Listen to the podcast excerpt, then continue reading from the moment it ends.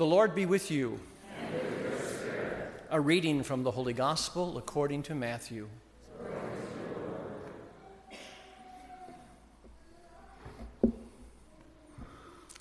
When John the Baptist heard in prison of the works of the Christ, he sent his disciples to Jesus with this question Are you the one who is to come, or should we look for another? Jesus said to them in reply, Go and tell John what you hear and see. The blind regain their sight, the lame walk, lepers are cleansed, the deaf hear, the dead are raised, and the poor have the good news proclaimed to them. Blessed is the one who takes no offense at me. As they were going off, Jesus began to speak to the crowds about John. What did you go out into the desert to see? A reed swayed by the wind? Then what did you go out to see? Someone dressed in fine clothing? Those who wear fine clothing are in royal palaces. Then why did you go out? To see a prophet? Yes, I tell you, and more than a prophet. This is the one about whom it is written Behold, I am sending my messenger ahead of you. He will prepare your way before you. Amen, I say to you, among those born of women, there has not been none greater than John the Baptist. Yet, the least in the kingdom of heaven is greater than he. The Gospel of the Lord.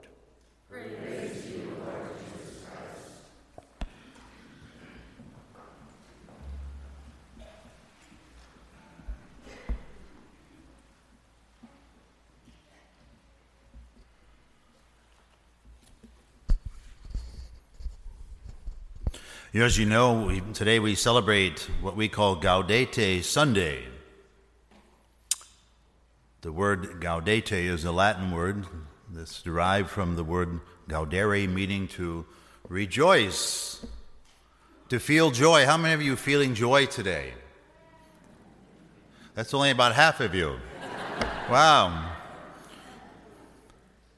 You know, the entrance antiphon, which we did not hear this morning, says, Rejoice in the Lord always. Again, I say, Rejoice indeed the Lord is near.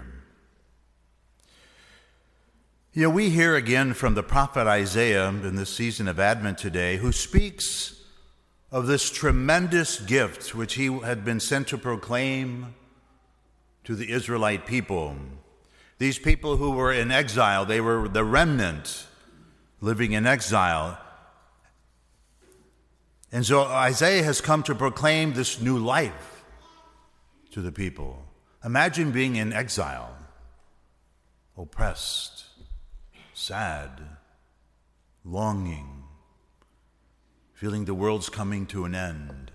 This is perhaps what the Israelites were feeling that God doesn't care anymore. He re put us in exile, and now we're stuck here. Imagine that. And so Isaiah comes to proclaim this new life to the people. The Lord is coming with vindication He's coming with his divine recompense to save them. Their sorrow and mourning will be transformed into joy and gladness. God will come in their midst. His presence would be a joy that would transform their lives and could never be taken away. How many of us want to experience that joy? How many of us are experiencing that joy. Really? Oh, my word, we have work to do, folks. The same joy has been offered to you and me. Isaiah's promise of joy that comes from God's presence was fulfilled in part with the first appearance of Jesus through the incarnation, God coming to us as man, and the ultimate and climactic rejoicing at Jesus' second and final appearance is yet to come. The season of Advent is about living in this joy already begin, given to us. It invites you and me to live in this joy that has already been given to us and preparing for the deeper joy yet to come in our own lives as you and I wait in joyful expectation. I don't know if you've thought about this, but true joy is not the one the world gives us through different things. True joy that comes solely from the experience of God's presence in our lives cannot be simulated or created by any other thing. The psalmist says, I rejoice heartily in the Lord, and my God is the joy of my soul. Let me ask you have you ever been around people who seem to be grumpy all the time? Right? Is that your spouse? or people who are negative or cynical? Right? You've been around those kind of people? People who see the glass half empty? People, who never smile? They always seem to be mad at the world. You know those people? You, are they your friends? Do we know those people? Their face looking a bit lifeless. They look sad all the time. Just go to the supermarket. Go through the checkout line. Seriously. How often I've gone through the checkout line and the checker, oftentimes it's a younger person, they look miserable. They really look miserable. They look unhappy. They don't say hello, they just kind of sit there, do their work, and there's no life in them. Right? There's no life in them. What do you say to them? I always say, Smile, God loves you. That's what I say to them. Try that, seriously. You know, smile, God loves you. Right? He wants you to experience joy, this deep joy that only He can bring. You know? And I think to myself, do these people really know the love of Jesus? Do they really know the love of Jesus? Do they really know how much God loves them? And do they really know how they look to others? You know, Abraham Lincoln said people are about as happy as they choose to be. And he said, after the age 35, the look on your face is the one you put there. Right? If you have been saved by Jesus Christ, as someone says, Would you please inform your face?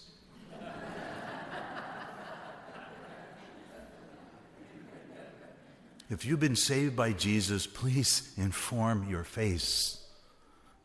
You know, at the very heart of Christian joy is, is this deep and profound love of God for us.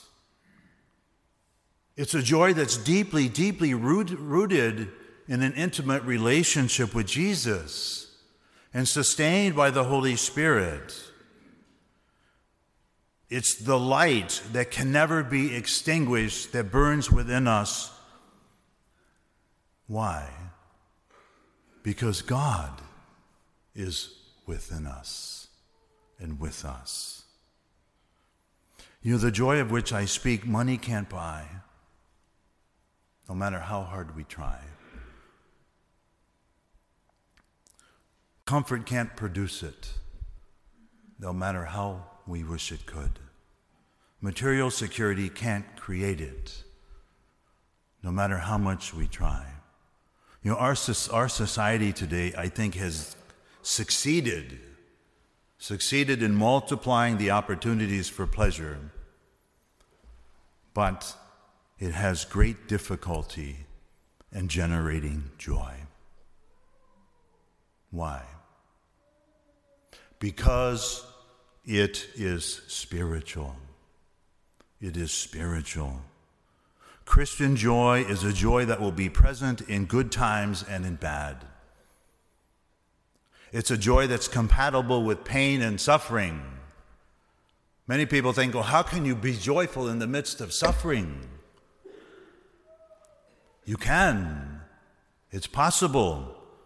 It's compatible. It's compatible with illness. It's compatible with failures and contradictions.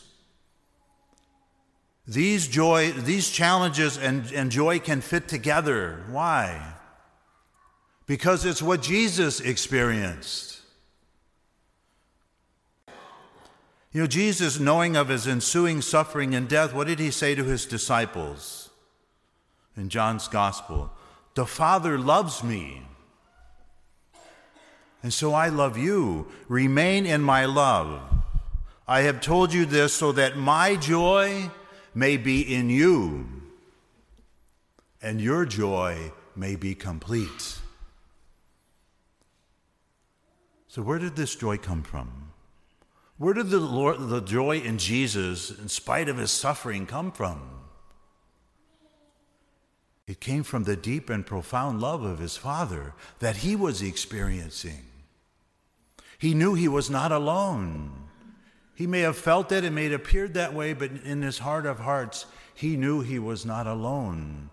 That the Father loves, loved him so much, and he was so present to him without him necessarily experiencing that. My dear friends, our joy is Jesus.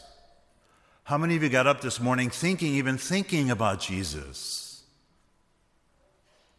And thinking about heaven? Huh? We never think about it. How do we think we're going to get there? Huh?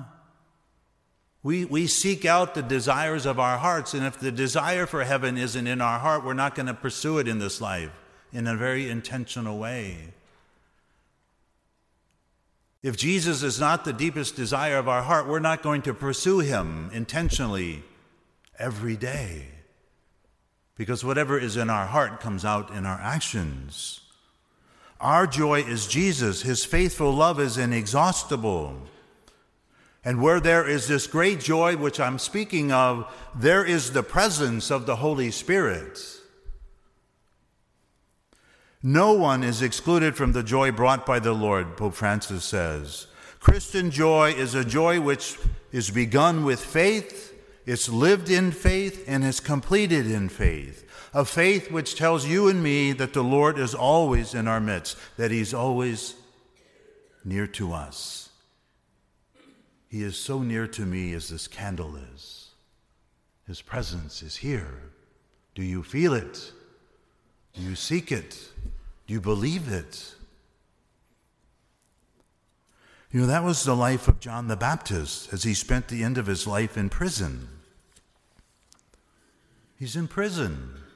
John's been waiting in hope for the Messiah to come. He had preached that, the one would, that this one would come after him.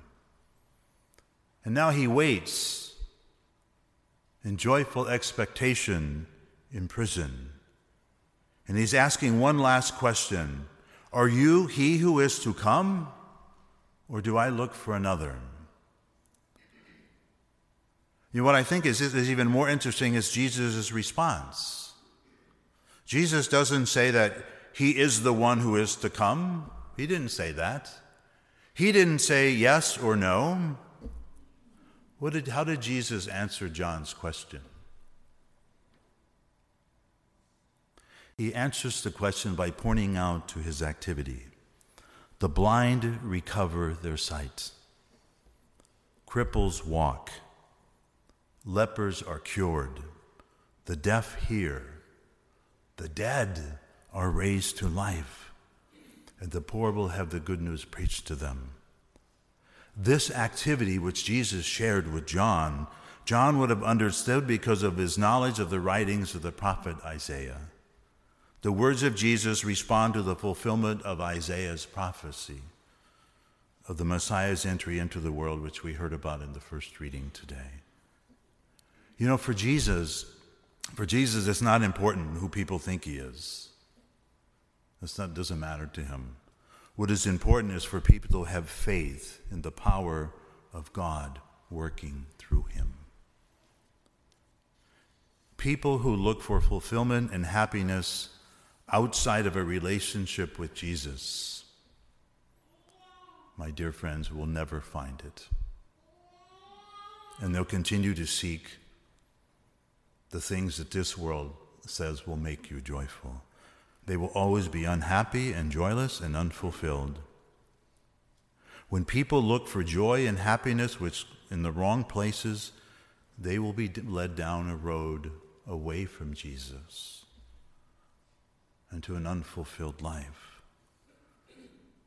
This season of Advent is about our joy is Jesus and Him alone.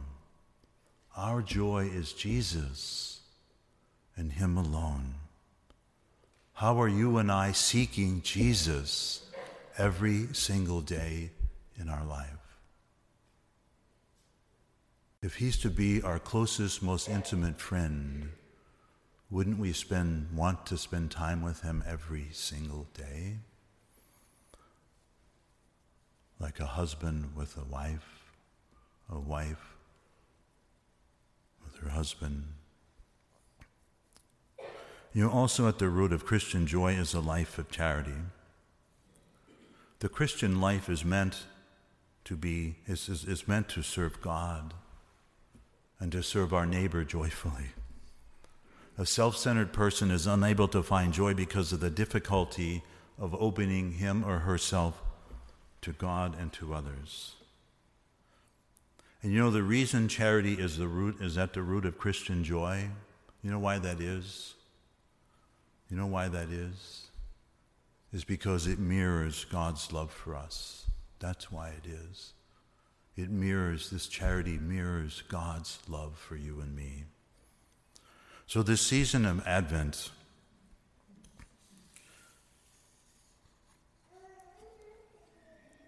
look at it this way. I'm going to leave you with kind of an image.